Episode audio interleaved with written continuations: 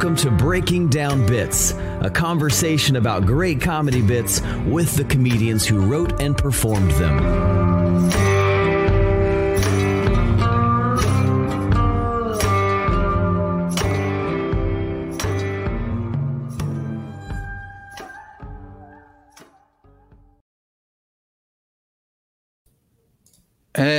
Welcome back to Breaking Down Bits. I'm Brian Gendron.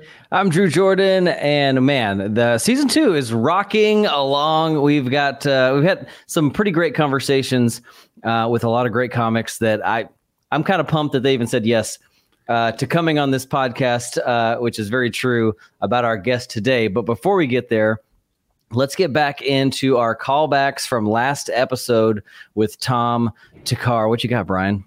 Yeah, so Tom was a great sharing a lot of information about the industry. Usually I get on the industry stuff, you usually get into writing. And he talked about his home club in Indiana that that came up, and that was where he was able to get in front of and make relationships with touring comics. Eventually, that took him on the road. I think he specifically mentioned Nikki Glazer. So uh, it's important that you get to those clubs once you're ready. Of course, once your material's ready, find a way to get on those stages and make those relationships. What you got, Drew? Yeah, the thing that definitely I was I was loving his writing style. It's something that I am doing more and more. I think as a new comic, uh, something that I thought I was supposed to do was sit down in front of a pad with a pen and like write the jokes out. And as I'm kind of maturing and growing and and kind of like figuring out what works best for me, his thing was uh, one of the specific things he mentioned was when he's driving. He'll drive to it like a, maybe he's got a gig like two or three hours away, and he would just use that time. He wouldn't listen to podcasts. He wouldn't do anything else. He would just like talk through things, kind of write out loud as he's talking to himself. And I found that that is making me a better writer. I like the bits that I write like that.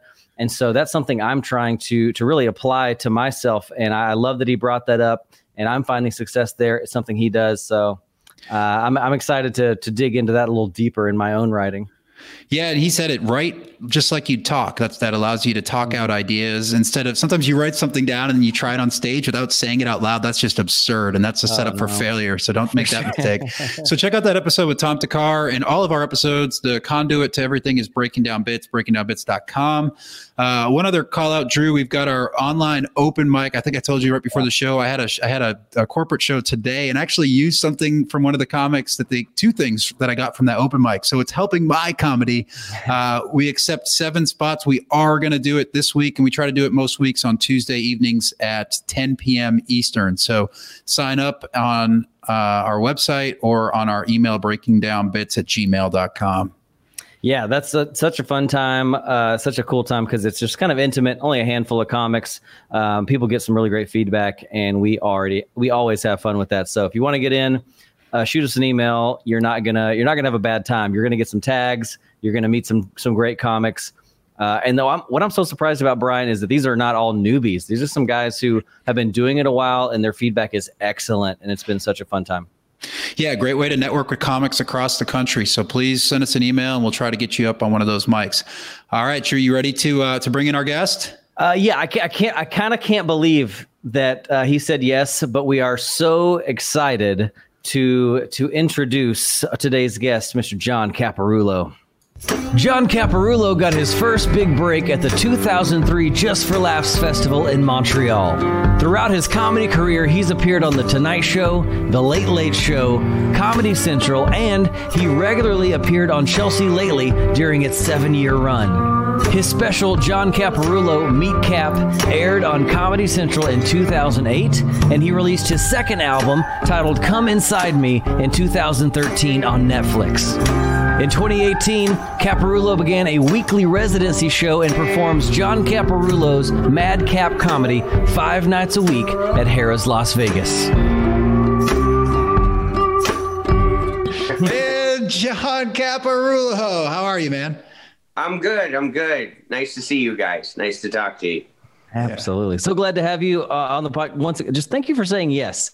Um, oh, yeah. Every now and again, there's there's comedians that that say yes, and we're kind of shocked and excited.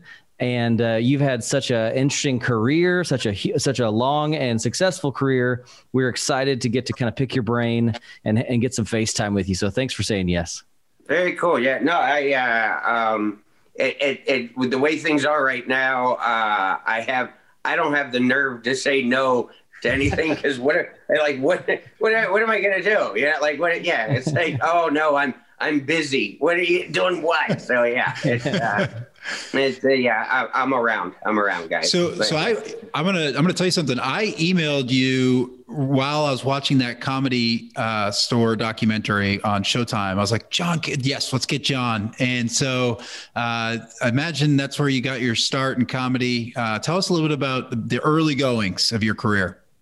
Um, yeah, I uh, well, I started doing comedy in uh, uh, w- w- when I was finishing up college at Kent State, so around Cleveland and Pittsburgh, and uh, you know, I wasn't even really two years in yet before I, I you know, I moved to uh, Los Angeles, which you know, I know for a lot of people, like they like to, to you know, they said they was they, they wanted to hone their craft more before they uh, made the big move, and I can understand doing that, but for me, it was like, you know, it was easier to go do it was easier to go try to grow and become a, a decent comic where nobody else nobody knew me. Because you know I, I, I wanted to I wanted to suck in private so it was uh it was it was a lot it was a, it, it it just felt a lot more yeah liberating. Because I I never wanted to you know to worry about you know somebody I know or my family or something like that showing up at a show when you know I, I just didn't have the confidence to I you know I still don't really. I mean but it's uh you know but but I, you know, I, I moved to uh, to LA, you know, and I, I think what it did though, it also I didn't have much of an ego either, which you know you can kind of develop it the longer you are in in the business. And I think you know when I got to Los Angeles, when I got to LA, the first time I was at the comedy store, you know, we used to have to draw numbers. I don't know how they do it now. I, they might still do it the same way, but we used to have to draw numbers out of a bucket uh, to to get to eat. if you drew a number, you got a spot for the next Sunday, and if you did, you drew a blank, then you you were shit out of luck. And uh, I was lucky enough. I drew a number. I remember I drew number six the first time uh, for open mic at, at the at, or the uh, potluck at the comedy store, and um, I, uh, I I I did my I did my spot. And remember a guy named Bob Oschack, really funny comic. I don't know if you know him.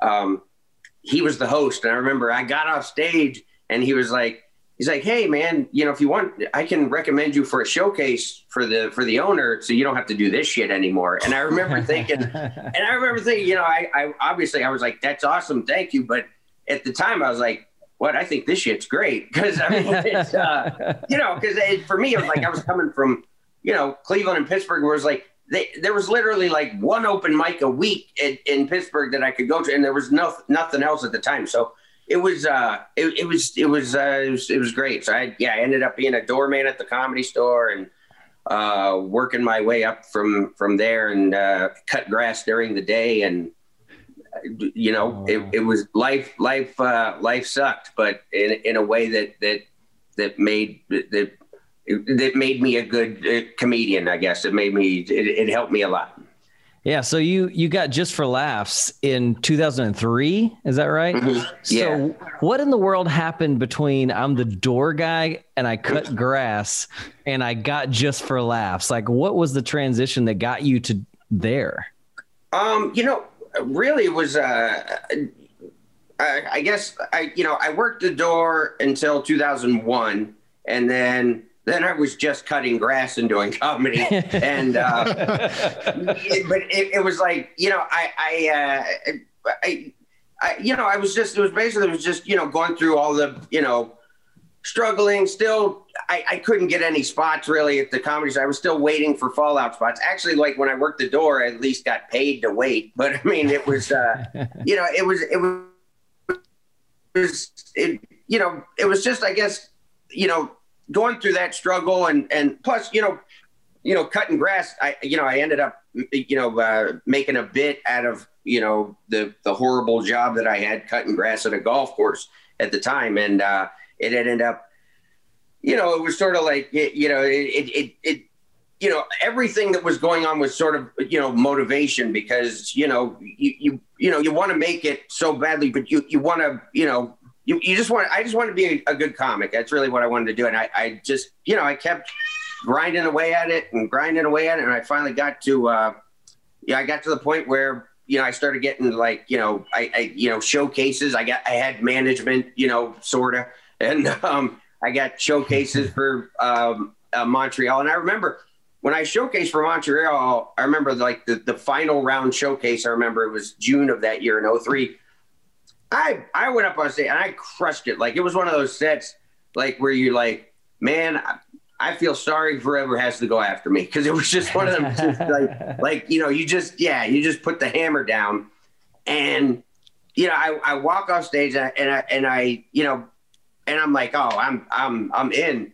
And so a few weeks later, everybody's waiting on the call to get new faces and everything. And I had a couple friends call me and say, "Hey, I got in," and I'm like, "Oh, good, yay!" and I'm like, I, "My phone hasn't rang," and I and and I found out they're like, "Well, well, you know," and everything's really politicky with that stuff. And they're like, "You know, well, it's your first year showcasing, so you know, we're gonna wait." And you know, and in that time, yeah, I had done my first TV spot. I did. uh the Craig Kilborn show at the time, and uh, yeah. you know, just everything was starting to you know come together for me as far as like you know at least moving away from cutting grass, and uh, and then uh, you know what happened was like you know I got left off the new faces roster, and then somebody at my management company, which was Brillstein Grey at the time, they put in a call and they're like, hey, you know you didn't take anybody from us or whatever. So can you, you know, you should put our guy in. And they added me as the 21st new face. Actually, it was, uh, no and and uh, you know, I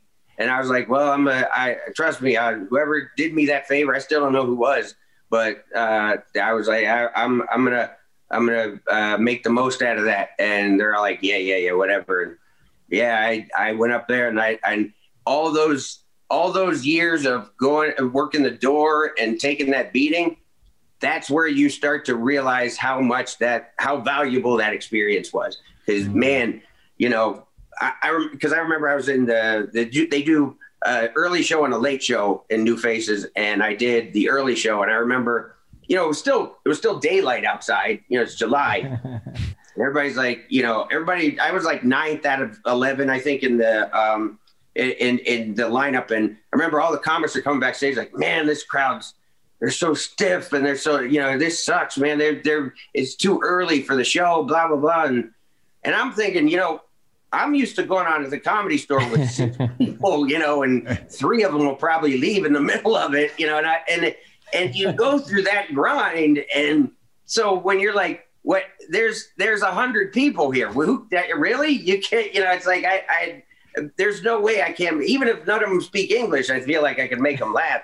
And uh, and and that's that's I yeah I was like yeah it just really you know you don't like it while you're struggling, but man that struggle it sure does help. It sure does pay off when you get when you when you get your chance. You know to to to you know really cash in on it, and it, that's what happened, man. I was really I, I was ready.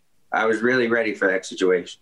So, so we're gonna, we're going to dive deeper into uh, into performance and stuff and writing and, and everything that, that got you there to be ready for that set. But one thing I want to stop stop, stop and talk about because we haven't talked about this yet with anybody on the show is you talked about going from doorman to cutting and cutting grass to showcasing and cutting grass, uh, and then you talked you said management. Okay, so that's something that that when when do you think is the right time? How did you find your manager? Dive into that a little bit for some of the comics listening. I think that's important. Well, for me, it was, um, you know, I, I uh, it was actually when I was still working the door. I uh, there was a, um, I remember there was a there was a Monday night show at the comedy store that like was it was supposed to be it was all um it was slam poetry actually it was a hmm. slam poetry show and I, and the woman who ran the show though she was she was also a comic and she was a friend of mine, and she, you know, she liked my comedy, and she she used to put me up in the middle of the slam poetry show to do stand up, and I, you know, and I would go up and I and I, you know, I usually have a pretty good set, and I one of those nights I remember I had a I had a really good set. And, and, and you know I come off stage, go back to work in the back door at the comedy store. I changed shirts. I always would change shirts. I didn't want like I like I like I was really you know, like I was like Clark Kent or something. Like it, it, it really did make a difference in my mind. I didn't want to go on stage wearing my uniform, my my all black. Like I had to put a shirt over it, as if anybody was going to be fooled and be like, "Oh, that's not the doorman," but it, it, was, it was the doorman. But I, um, I, I, I would, I, I, I went on. I had a great set, and whoever there was a guy there who worked. He was actually a junior manager who worked under a, a, a senior manager at, at Brillstein Grey, and uh, and you know he came along, and you know we sort of uh, he started to talk to me, and at the same time, a couple other management companies approached me. I remember, I remember there were like three different ones that, you know, I guess, yeah, in LA, they just sort of, you know, they're around, you know, and it's usually the lower level guys who are around. So, you know, I, you know, I remember they were, they were all kind of, you know, and, and that's the thing is that when you're young like that, you don't really know what would make a good manager though. Like, right yeah, I, I, don't know if I did. It took me probably another 10 years to really realize that. And uh, so, you know, you don't really know what you're looking for. I knew that Brillstein Grey was a, you know, was a, was a pretty reputable company. And I knew that they did a lot, but, uh, you know, I didn't know what that would mean for me. Uh, and the only thing I really came, like my decision really came down to, it ended up being between the guy Brillstein Grey and then one other guy. And the other guy, he was at a really good company too. I forget what I think it was. Uh, uh, I, I, forget what, but anyway, the the other guy was was also. They were both like sort of neck and neck as far as well. Do I go with that manager or that manager? And then I remember the the, the this guy over here. I remember he booked me at a show at an improv in uh, Orange County, and I remember we were talking before the show, and he said he was from Chicago, and I was a big Chicago Bulls fan And, you know, when Jordan was playing, then I, I, like everybody was, I guess. But um, I, and I remember we started talking about that. He's like, "Oh, I'm from Chicago." I'm like, "Yeah, I love the Bulls. I was such a big fan while they were while Jordan was there." And he's like, "Yeah, I always thought Pippen was better than Jordan. and I was like, well, I guess I, you're not going to be in with my career because I was like, that's the dumbest thing I've ever heard in my life. So I, I literally, I mean, it sounds like a joke. I made the decision based on that. Uh, like, no, like, no, that's you're suspect it's not a bad. I mean, even eh, so, you as a kid, that's not a bad way to make your decision because you would have been Pippen and not Jordan in your career if you'd listened to this guy. But exactly. But, but you said something interesting eh, again too. Ten years later, you said you you kind of knew more of what you would have been looking for. So in, a comic in that in that decision point, you know, a lot of them are younger, right? What what advice could you give them? Well, um, you know, I, I guess. Uh, you know, early on, I mean, I think it's just it's it's a situation where you know you're you're trying to feel legitimized. You're trying to like get to you know a place where you know you don't feel like it's just a hobby anymore. You know, you you want to feel like you're a professional, and a professional would have a manager. So I think you know. You know, it, as long as you don't make any commitments, really, you're, you're okay. Because I never really ever, signed a contract with a management company, but you know, I think that uh, you the, the best way to go about it is is is to uh, I think where I made a mistake is I I signed on with a junior manager and I didn't realize how hamstrung that would make somebody you know but I, I think you look at their number one you would look at their client list you know see who else they have but I think it's like I think if if somebody is the thing that I wish I had done was I wish I had uh, uh, found a manager who who who like was the head guy, the guy who runs the company mm-hmm. versus the guys who just work for the guy who runs the company or or work for the guys who work for the guys who run the company. So it's like I think like somebody who is uh, accomplished, number one, um, and and is uh, you know it would help also if if you know if they had a client list that sort of like you know, had, was similar or, or, you know, was sort of like in the same comedy, like sort of like the range, like style, genre, you know, mm. like so they sort of understood because you really need somebody who doesn't just think that, you know, oh, other people think you're funny. So, uh, you know, you must be worth yeah. representing. You want to, you want a manager who really is a genuinely a fan. So I think you should really like look for things like where you really understand like you know, where you're like, oh, this guy really does understand or, or woman really understands what I'm doing, you know, versus like, you know, well, it, you know, other people like you, so I'm going to represent you. It's more like they really get it and they get why, you know, you know, you you should be they should represent you over somebody else, you know. And and as long as they don't think Pippen's better than Jordan, I think is uh, is a good rule of thumb. That's to be your first question for your manager always. Absolutely. Who is better, Jordan or Pippin one, one, th- one thing we always, and I love to, to just, it's kind of an open ended question. Take it wherever you want. Um, but in general, uh, let's dive into this. How does John Caparulo write comedy? Um, poorly. no, I, uh, Not true. Not true at all. You know, I, I mean, the thing is, is uh, I, I went through probably at least the first five or six years of my career thinking, you know, you know, I got, I, I remember this was back before, you know, smartphones and stuff. So I like, I, you know, you buy the yellow notepad, you know, and you, you, yep. you'd be like, all right, I'm gonna write some, some bits today. And, you know, I gotta, you know, I gotta figure out how to write because that's what, you know, it's, you just feel like, well, that's your job. That's, you know, you should, you know, write. Cause that's what I've always hated too. Is like I, I I hate not having anything new to talk about. I hate when I'm just.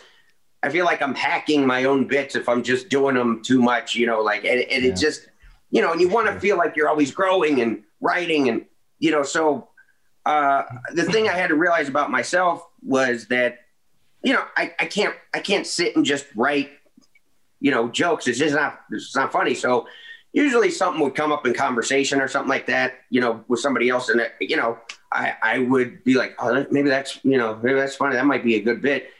And, I, you know, I realized that like, if I, if I could find one good punchline, like that I, that I was confident enough that I know I could get a laugh with one good punchline, then I would be confident enough to start going to do that bit. And then and then if I had that one punchline, then I had enough to build around, and then I generally would write on stage. I mean, because it's it's it's unbelievable, like what uh what um the adrenaline will do for you, like and what you, you know the uh I mean, like I said, like with my Caplet series, like I would always write those the most of those uh, uh, sets. I would write them on the way to the show in the car because that's when my adrenaline was highest, you know, and I would be so amped up and like you know you know when you really feel like the pressure going you, you, that that adrenaline's going that's when you're sort of in your own comedy voice in your head so you know mm. that's when things you you start to yeah i've written i've written a lot of bits and lines waiting to go on stage like literally like because it's the only time like i sort of get in that that you know the juices are flowing you know mm-hmm. we're, we're, you know i don't i'm not I, i'm not distracted by anything else. I'm like you know i hear i'm ready to go. There's an audience in front of me. I'm like you know and that's what that's so how i write is like it's really unprofessional i think the way i do my comedy. Because you know I, I really should be more of an adult more of a you know but it's comedy's not that you know it's just it's yeah. supposed to be fun. It's supposed to be you know so to, to get in that mode, you kind of got to be, you know, it's got to be silly and it's got to be sort of, you know, exciting and spontaneous. So for me, it's like, I, I, I, you know, I would find a topic and then I would, if I had one good punchline, I'd go on stage with it and then I could build around it. Once I, once I heard those laughs, it, uh, it uh, laughs, it really, it's like gas on a fire for me.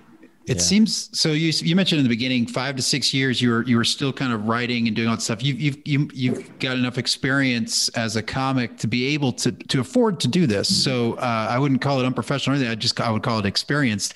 And I and, and even myself as I'm preparing for a big show, you're exactly right. Is that once your back is up, once your your back is against the wall, yeah, forced to come up with some new bits. That's where it comes from. And yeah. and and so that's really inspiring. Uh, now, yeah. now I just got to get five to six years in and, and be able to do it all the time and consistently, like like you, you're able to do. Right, yeah. right, and I and I think you know, I guess you know, you're going to have to be several years in to the point where you know you at least have enough stage time too that you can sort of count on. You know, I mean, because it's such a struggle early on to even to even get on stage, you know, and and get an audience. So you know, you you you do feel have to feel like you you're preparing. I remember my my first time on like in '97 when I went to my when I decided I'm really going to try it because I'm gonna go, you know, do do stand up. You know, I I, uh, I remember I had to call the place. It was in Cuyahoga Falls. It's still there. It's under a different name now, but it, it's uh, anyway. I was it. I before like I had to schedule the three minute open mic spot. I think it was two or three months ahead of time. Like it was, I had a long time before. I actually, you know, to think about it. And because they were so backed up and there were so few open mics at the time in that area. That's so crazy. I had a long time. And I remember the day that the day of, you know, it was June 2nd of 97.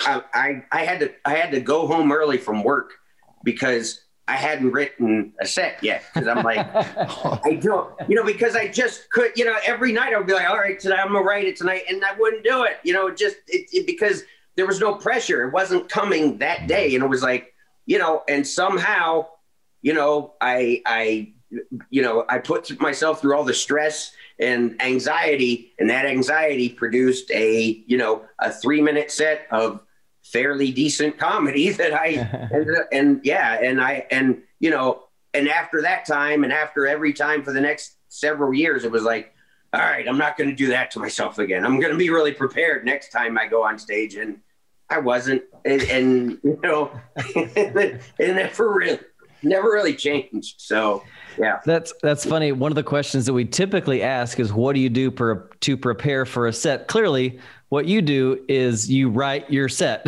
like once you know you have something booked, that's when you start the writing process. Pretty so much, should, yeah. Maybe we yeah. should jump past that question and go, what do you do? Let's say just the moments before you get on stage. Uh, you've you've already you wrote, you wrote your set in the car on the way over. What do you do? Uh, you know, one minute, five minutes before you step on stage. Well, for me, it's like I, you know, I'm trying to find a uh, basically a, a, a you know a, a, bullpen or uh, you know an on deck circle, someplace like that I can really you know sort of get in my zone and you know I like to pace you know a lot of because there's just so much energy. I mean, I used to be, I guess, before I went on stage, you know, when I was younger, it was you know fear that oh god, this is I'm, I'm this is gonna suck so bad and these people are gonna hate me now, and you know, then, uh, and I think maybe it's like that now because of the COVID thing, and I don't go on stage as much. But I, uh, um, but but when, you know, as it evolved into a, more of a sort of a caged animal thing, where it's like, all right, all right, I'm going to get out there, just all right, let's go. You know, so you, you just sort of, so you know, I just I need my own place to be in my own head, especially before you know I did caplets because those were always new material, but you know, I, I thought about this later on too. Like, you know, when I was coming up at the comedy store and stuff like that, like it was always hard for me, like, you know, because I'd be ready, getting ready to go on, you know, there's always a bunch of comics around. Yeah. You know, somebody come over and want to talk to me or something like that. And it's like, I am, I'm a really nice guy after I get off stage. like after my set's over, I, yeah, what, you know, I'm in a good mood. But I, you know, what, before it happens, I I'm a real dick before I go on stage. Like I'm so riddled with anxiety and just all kinds of just so I, I you know I need my own bubble preferably yeah. before I walk up there because yeah and, and you know and you want to I want to feel invisible. That's the weird thing I guess about I hate to ramble on this, but I, but as you get I guess as you become more known like by the audience and stuff like once they come to see you it's really awkward like to you know to walk in the back of the room and to wait to go on because somebody might see you and they go you know hey cap and it's like you don't want to feel like any of like you just want to feel invisible before you walk up there you know? Yeah. so it's like it's it's really uh so it's just it's a real anxiety filled experience where it's just like i i want yeah i don't want i just don't want to deal with anybody or anything. I just want to be in my own head before i go on and get ready. Yeah yeah, that makes perfect sense. I think as a as a new a newer comic, we always have that anonymity with the crowd. We, you know, all, the only right. that, the only other people that know us are the other comics. So I can I can walk around and do whatever I want, and no one's gonna talk to me. no one's gonna Nobody, bug me. Yeah, like if, if somebody walks by you and goes, "Hey, do you know where the restroom is?" or something like that, they don't realize that you're going to be on stage in a minute. You know, and they're yeah. like, "Hey, that was a guy I asked to go where the bathroom is." Like, because you know, because at that time you're just a face in the crowd until. Yeah. Yeah, and it, it does it you know, and for the most part, it's like I, I you know I haven't become anywhere near famous enough that that doesn't still happen. But I mean, you know, it just becomes it, you know it, it, becomes less you know where it's like yeah you just you feel like you're more exposed I guess yeah. before you set, yeah. Well, it could totally throw you off if you're if you're trying to get in some headspace and people want to come up and talk to you and and and chop it up with you, uh, and they're not yeah. other comics. You can say, "Hey, get on my face, bro. I'm about to go up." You know, like you can you can totally tell other comics to leave you alone. It's hard to well, tell. some of them. Well, let's uh, let's do this, Drew. Uh, since we already we already hit on a lot of the writing stuff, uh, I'm going to cue up the the clip, and it's a part of the Caplet series. If you would, John, just just tell us about this moment in time and and you, and, and what you were doing with this project because it's it's pretty incredible, and we're excited to review on with you. So talk about Caplets a little bit. Uh, Caplets, um, it came up after I did my first two uh, one hour specials. Uh, I, you know, I um, yeah, I just I just felt like you know I, I they, they just they there was nothing inherently special about either one. I you know the the comedy I did in them was I, am proud of. I worked on it was uh, you know I it was good, but I felt like the special itself was just like you know when you watch a comedy special or if you you know like I generally can't watch them back over because it's so disappointing. But, but it's like you just realize that the, the energy that you felt in that room, in that moment, in the live show is never, it just doesn't come through the screen very well. It's, it's never the same. You know, you just never feel like, man, I felt like that was better than it was, you know, or whatever. And it, and then when you see it back, you're like, yeah. And, you know, I, I just, my first two specials were just, you know, okay, John Caparulo does an hour of stand up here's another comedy special, but it's not that much different from a thousand other specials that you saw. So I was like, well, how can I do something that's sort of more unique and different? And at the same time, you know, you know, YouTube was becoming more prevalent, things like that, online stuff. I've never, I've always, you know, I've never been into social media. I'm just more like, yeah, I always say I didn't get into comedy to type. So I'm just like, it's not really you know, I, so I'm like, I, you know, how can I put something out more frequently and more often? And I thought, you know, because I mean, working on a special for several years, it, it, it's becoming sort of an antiquated process because, you know, I remember at, at the at the time actually when I came up with it, some guy I did a set or I did a show in uh, at a casino in Minnesota, and uh, some guy in the front row had his phone and recorded like the first half of my set and put it out on YouTube. And it was like, you know, it was a really bad camera. I don't think anybody would really sit through it and watch it, but yeah, it still made me understand. It was like, you can't hide like you used to to develop mm. your, you know, your next special for a year or two years or three years or whatever. So I'm like, okay, you know, I had become sort of, mm. I guess, uh, pretty uh, adept at, you know, writing new stuff and, you know, you know, just from, you know, all this stuff, all the years at the comedy store or the time on Chelsea Lately, may, you know, having to write comedy quickly, you know, write bits quickly. And I, so I was like, you know what, why don't I just put out new stuff uh, more often and put it online? Like instead of essentially, instead of making an album, may, put out singles. And uh, so I was like, all right. So I started, you know, coming up with the idea for Caplets, and it, it was more or less like constructing a Tonight Show set every time, you know. So it was like taking the, you know, a little package of material and sort of, you know, making a full set out of and rounding it off at the edges and everything. So I, it, it, yeah, when, when we came up with the idea with it, it was just, yeah, I just thought it'd be just that. I mean, just doing new, do new material every 30 days to, to put out on YouTube and my website. And, it was challenging. After about four or five of them, I was like, I'm out of bits. Shit, it right. So, uh, and yeah, how many? how many did you end up doing? What's that? How many did you end up doing total? I think there were 45. I, it, it wow. might have been 44, but it was it was either 44 or 45. It was something like that. It, it, it it's uh, um, yeah, and and that, that was we did the first 36 in uh, in Hermosa Beach uh, at Comedy Magic Club and then that's when that I I told a joke about Trump and the woman threw a glass at me, Yes. and that caused all kinds of just yeah. It was uh, it would end up on TMZ and stuff. So it was like it was a there was a falling out there. So I ended up moving o- my moving caplets to the Ice House in Pasadena, Okay. and I did the rest of them there until we moved to Vegas. And I I really regret. I I, I wish you know if if things ever go back to what was normal, I would like to you know start doing caplets again from uh, from from the room in Vegas. So yeah, it's uh, it was a, I, I like the project. I really did. I thought it was a cool idea. Yeah, it's great. It created some great material, and let's we're gonna watch that video, uh, and then we'll we'll chat with you afterwards. Let's take a look at this one, John Caparulo, Caplets. Cool. It's good to come down to the beach. Hermosa Beach, I like it. Yeah, it's I I like the beach, the ocean, Cool. not so much. Um, I've never actually been in the ocean. My my uh, my wife is really she's younger than I am. She's ten years younger than I am, so she's got a lot of fucking energy. I hope it wears off because uh, I can't match it. Um, but yeah, she always wants to do shit, and um. So she does the schedule stuff. I mean, what do you want to do on your day off? That. Fucking stare straight forward. Um.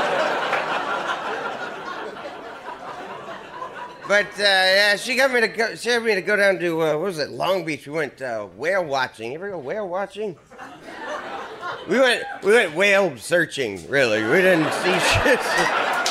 How, how many businesses can you get away with that in? I mean, like if you went to the movies and they're like, we think Tom Hanks might show up.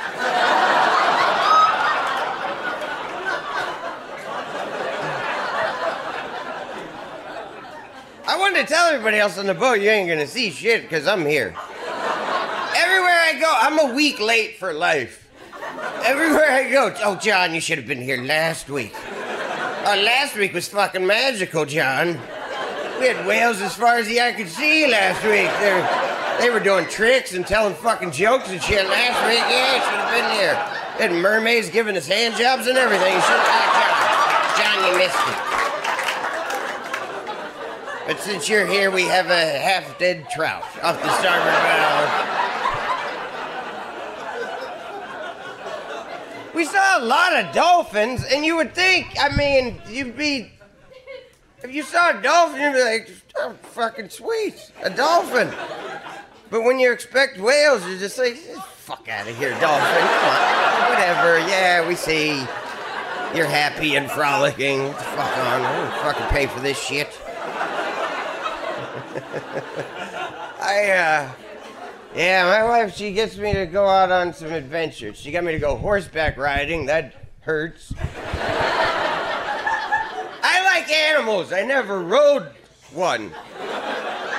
It's a freaky concept when you think of it that way. Like I'm trusting an animal for transportation. Like I wouldn't let my dog fucking drive. And, and I mean, I've known him for eight years. I, I mean, I just met this horse.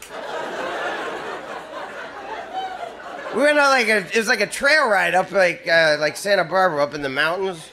They give you like a trail guide, and he's a real cowboy and a fucking hard ass. So it says here on your form, John, you never rode a horse before. No, sir, I haven't. Well, we'll see if we can make a man out of you today. It's not really what I came for, but uh, okay.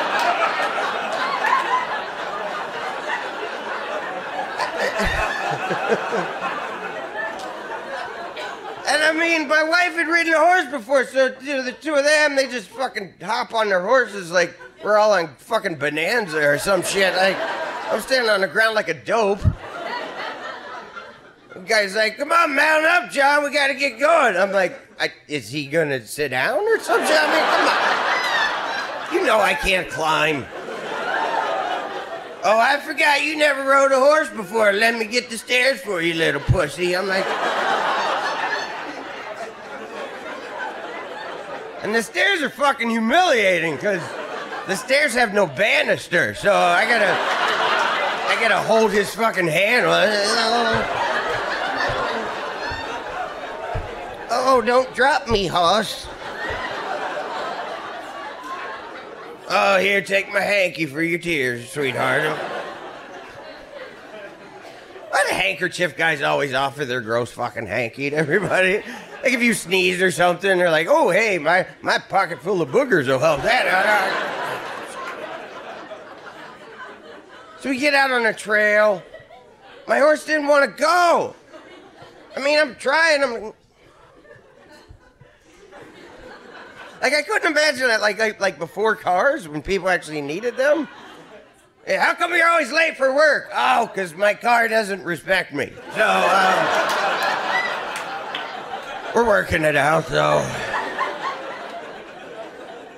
Guy kept, guy kept yelling at me. Come on, John, get a move on. You're, you're holding us up. For what?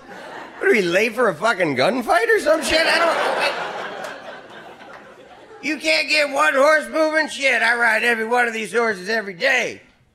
I, I get up at 4 o'clock every morning and ride a bull into town, drink some whiskey, and fuck your dad, because I'm a man, John. Who are you?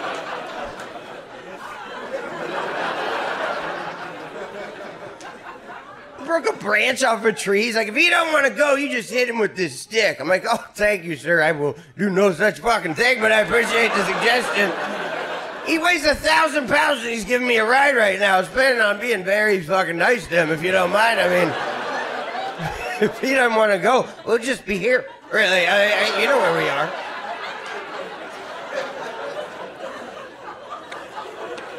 My horse kept eating grass, which I don't care. Nobody's betting on us. I mean, don't let him graze. Your horse is not allowed to eat while we're out here. Why? I'm eating. Uh, he might as well eat. I'm getting crumbs all over his fucking back right now. I feel bad for my horse. I do. I feel bad for my horse. I feel like when we walked up, my horse said to her horse, like, watch, I bet I get him. You know I'm going to get him. I'm, I'm, I'm a, I always get the fucking tubby guy, and you know I always get the tubby guy. I'm a tubby guy horse. That's my life. We're getting back to like the end of the trail. We're getting back into like where the stable is. You know, he starts his whole spiel. You guys be sure to come back and see us sometime. I'm like, all right, that's never gonna fucking happen. But uh, I'm just smiling and waving because I still need him to get the fucking stairs for me. So.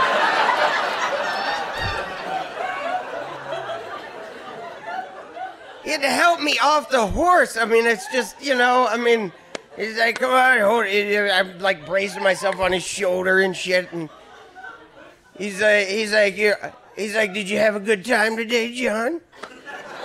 I'm like, I, besides the fact that my horse didn't want to move and the guide was a son of a bitch, I, I mean, I guess it was all right.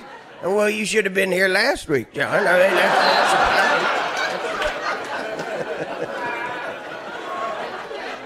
I gotta go. You guys have been great. You guys are awesome. Absolutely. Very funny stuff. One of the things that jumps out at me right away, and actually a couple things. So you talked about kind of having this anxiety. It almost, I want to say still, even in these, these sets years and years after doing it, it your nervous energy kind of shows up on stage and it almost becomes like part of your character in, in a way, I think. Yeah. And, and then it's like, does this guy even know what he's doing? and then, and then, it, and then, and then you just, you over the set, you prove us completely wrong. Cause you, you do these callbacks. Like I knew where I was going the whole time. and it's just, and after watching a bunch of these caplets, it's magic every time. So you're able to capture that, that, that lightning in a bottle every single time. So, um, just, I appreciate I guess, yeah, I wonder if I, one of the things I just, you know, storytelling. So my big question for you is, uh, these stories, whether you know horseback riding or whale watching, do you know that they're funny in the moment? Is it all reflective or both as you're coming up with this material? Um, you know, I never know in the moment. You know, I, I used to, uh, my mom always used to say, uh, you know, like, cause you know, I, I, I, I'm a guy, I'm a grouch. So I get pissed off about everything. and, you know, I, I'd always be so flustered about this or that or whatever. And my mom would always say, you know, like, well, it's material. And I'm like, fuck up. Because I, I, you know, I mean, you know it, it, just was uh, when, when, you know, because most of my material comes from stuff that is annoying or that bothers me. So when I'm going through it, it's like, you know, I'm not happy. I'm not happy that it hurts riding on this freaking horse and this, mm. and this shit kicker is talking trash on me and, and make me feel like the biggest pussy in the world. Like I just, I, I mean, you know, it's not fun in the moment. You just you, you because you're in the moment. But then when you step outside of it, and then you know, yeah, you start to. That's why I always valued those experiences, like uh, the ones you know my wife put me through or whatever. You know, take me out of my comfort zone because usually, you know, skydiving. She made me go do that early on in our relationship, and it was like you know, stuff like that. It was always, I, I never, I didn't want to go do it. I, I would much prefer to sit right here. And it's like, I, you know, but, but going and doing that ends up, yeah, it just, it, it's, it's valuable later, but no, but during the time, no, it's, it's, I think it was Tom Takar we were talking with, um, and who mentioned that he th- always thought the, and correct me if I'm wrong, Brian, thought that angry funny was mm-hmm. like the the best thing you could if you could be angry and funny at the same time. That was like, and he referenced like Will Ferrell, who yeah just kind of mastered that. And I think you're kind of in that in that zone where your anger is very funny. Like as we're watching you be so frustrated, it is hilarious. Like I'm never once like riled up in, in an angry place. It's hilarious to see you get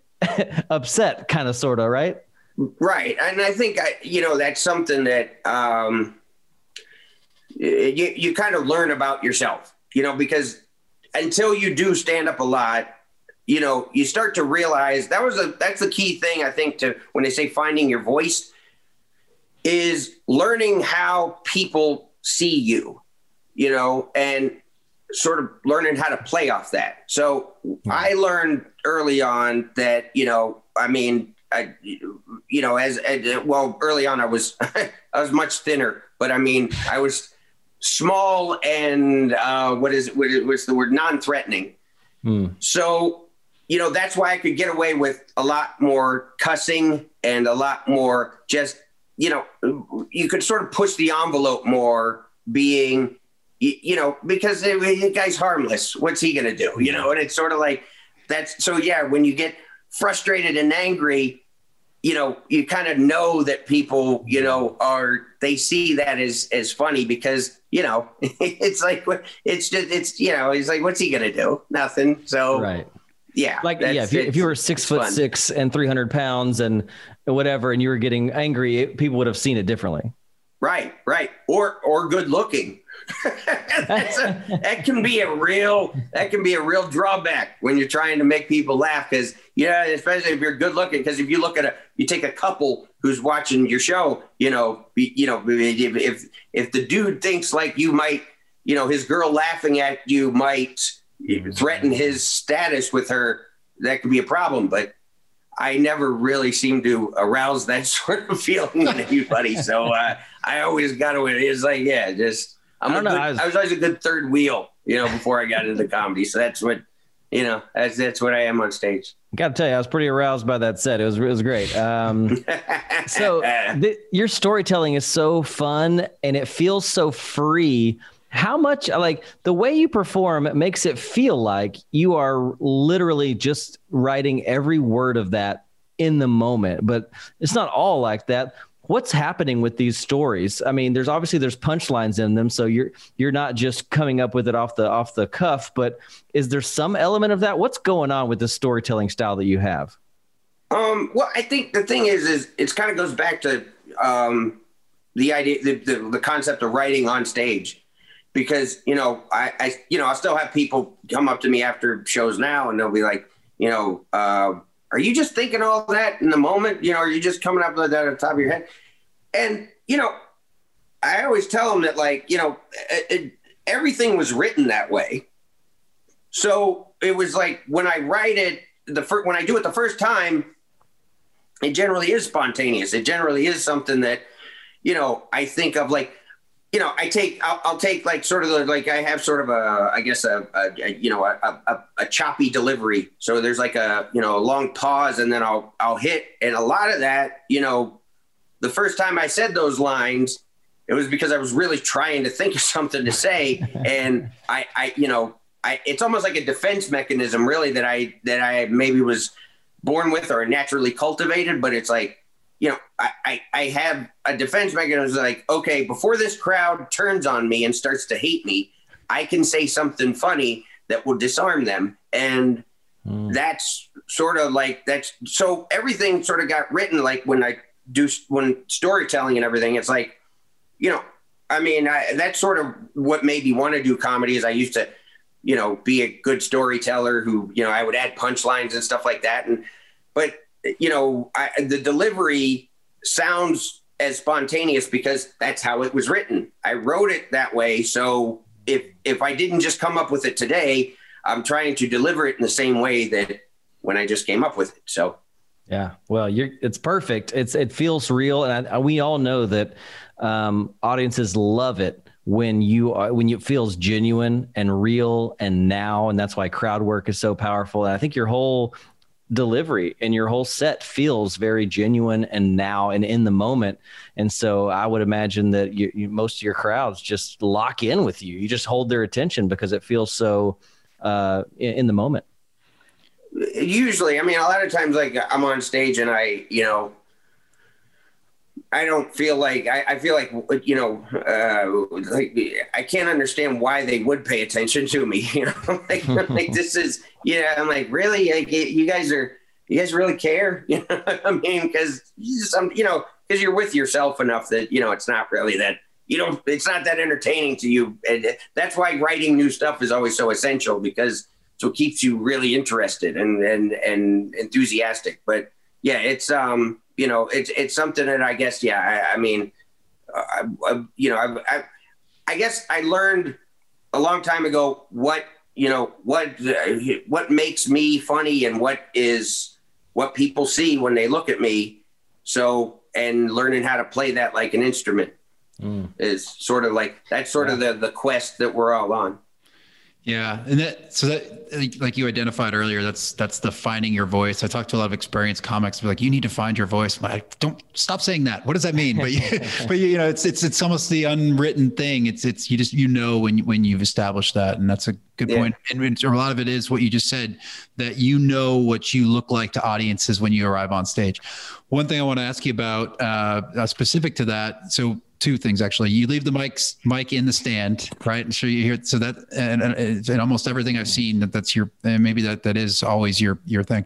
Uh, and then also you wear shirts of like pop culture references. And I started doing that like as a dad, I come a dad, you know, and I'd wear like Simpson shirts, just like you got those. Uh, I would wear like break Breaking Bad stuff, whatever, you know, whatever it is. Uh, but people advise against it because they can say it's distracting. I, I don't, how do you, I disagree with that, but I stopped doing it too. So, uh, um, um, you know, I, I, I, okay, let's see. Well, as far as the clothing thing goes, um, you know, I went through a, I went through a, a good probably five year stretch where in which I wore literally nothing but uh, Hanes white t-shirts, plain white. It was when I was thinner because it's not flattering when you're fat. It just doesn't. It doesn't go well with fat. But uh, when uh, you know, I went through a stretch because you know I started out my career, you know, wearing like you know football jerseys and you know sports stuff and everything. And you know that can be a problem because you know if, if you're wearing a team that somebody doesn't like or whatever they're going to start you know heckling over that shit or whatever. And and and what i wanted what i realized was i wanted to make my wardrobe as like non-distracting as possible. I just i wanted somebody to to look at me and not just you know there it is okay i'm not worried about what he's wearing you know he said and and plus you know i i I still wanted to feel very relaxed. So the, the t-shirt, jeans, hat look is, you know, that what that's what made me feel the most relaxed, like I was hanging out at my buddy's house or something. So that that that made a, a, a big difference. But um, and then what was the what was the first thing you oh, said? The mic. I was asking about the mic stand, and I imagine is that so oh, you're you're so expressive with um, your hands. That the mic stand actually came from uh, for about two years, I think, maybe longer. I hosted potluck at the comedy store and um, you know, I, I, I would, uh, you know, you know, people would go on three, three, three minutes at a time, and you know, you'd have twenty of sometimes just the most disastrous sex you've ever seen in your life. I mean, some just you know, a lot of homeless people looking for a warm place to be, so they just, you know, that's where they're at. So you know, in order to keep that show going, because the show starts at seven and it's got to go till two you know, and I don't have somebody take over for me until like 1030. So essentially what I would do was between those sets, you know, I just leave the mic uh, on the stand and it just made me feel freer, you know, and just be like, all right, I don't have to worry about holding it where it is. And it just felt more casual. It mm-hmm. becomes a problem when I move too far away from it and stuff and people can't hear as well, which has always been a pain in the ass throughout my career. But it's like, it that's where that came from is just is hosting potluck and just having to improvise a few seconds of stuff and then bring somebody up and yeah. We need to get you on that Britney Spears headset, Garth Brooks, Britney Spears headset thing, man. That's good. That could be your that could be that could be solve all your problems. right. Yeah. You know what? We I, I, we talked about that for a minute. We were I, I was I, I, didn't know if like somebody made like a, a, a, wireless like boom mic that I could put I could stick right here, you know, and just have That'd it be awesome. like right nobody could see it. Just yeah, it'd be perfect. Because I remember I did a tour actually with a guy named Tommy Tiernan from Ireland uh, he uh, we did the Just for Laughs tour in in Canada, and he did the, he had the Bobby Brown headset, you know, wow. and he did his his whole set, and and for me it just it I it would it would go against the rest of the the wardrobe and sort of the idea of feeling relaxed is like if I if I feel like an air traffic controller, it's like it's gonna be a little awkward. So yeah, I never went with it. But I would look if I was able to stick something like right there, but yeah, then just have but you still have to have the mic as a prop because it looks weird. Yeah. You know, you, you, you need that. You, it's sort of a fence between you and the audience. You know, yeah. to just kind of guard you too. It does. It, it is sort of a um, a security blanket in some ways. It makes me want to try it. It makes me want to be like, okay, how about the next set I do? I'm going to leave the mic in and see how that affects my delivery. Give it a shot, like seriously, because it does. It, it it does free you up. You know, to to just yeah, yeah. You're not worried about it. It's just there. Yeah. Be something to try if you haven't done it before, maybe. Well, let's let's do this. We're gonna queue up our last segment, John. It's called Last Laugh. Play a quick graphic. Pop pop. Uh, all right. So, so the way this is gonna work, John, is uh, you have uh, your tombstone. You need to be remembered by one joke. It could be yours or or somebody that you respect in comedy. Uh, what would be what what would you have written on what joke would be in your tombstone? One second. My, I I have a there's a cat outside this door who I, I can hear will it. not stop meowing. I don't know if you guys can hear, so I'm gonna let her in. So she'll shut the fuck up. yeah, that cat's got quite the meow on it. It was, yeah, it power meowing. Thank you. Hi, I'm back. That's yeah. what I want on my tombstone. Is uh, hold on, this cat won't shut. I, I um, you know, uh, thinking about that, I um, I, you know, I, hmm, I think for my tombstone, uh, you know, I, I, am gonna. let's see. You know, it's a toss up between a couple of bits that I that, that are that are favorite, but I, am gonna say. Um, uh, I'm going to say on my tombstone, no, Pepsi is not okay. That's good. That's I, I, did the bit about the, you know, is, is Pepsi okay? And is Canadian money okay? No, because Pepsi sucks. Um, either that, but I, I don't think, uh, uh, yeah, yeah, Pepsi is not okay. How about that? Dang it. I like it. I like it. Hey, well, uh, tell everyone where what you have going on right now, how they can find you online, um, and what you have coming up in the future that they need to keep their eyes out for. Um, well, I uh, uh, obviously uh, uh, johncaparulo.com. If you could spell John Caparulo, you're good.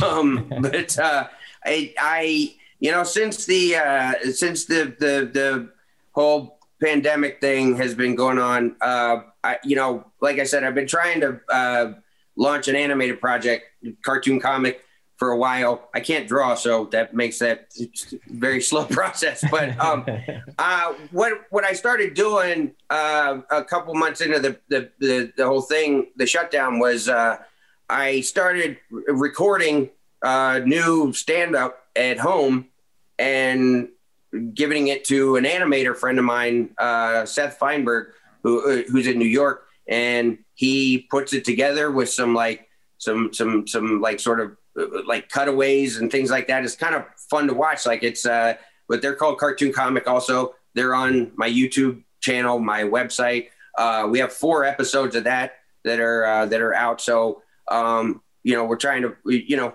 I, I, would love people to check those out because I would love to make. I still want to make this. Uh, you know, I want to make a series. I want to make. I want to turn myself into a cartoon, so I don't have to look at my own fat face on TV anymore. but uh, um, that still waiting for my Vegas show to come back.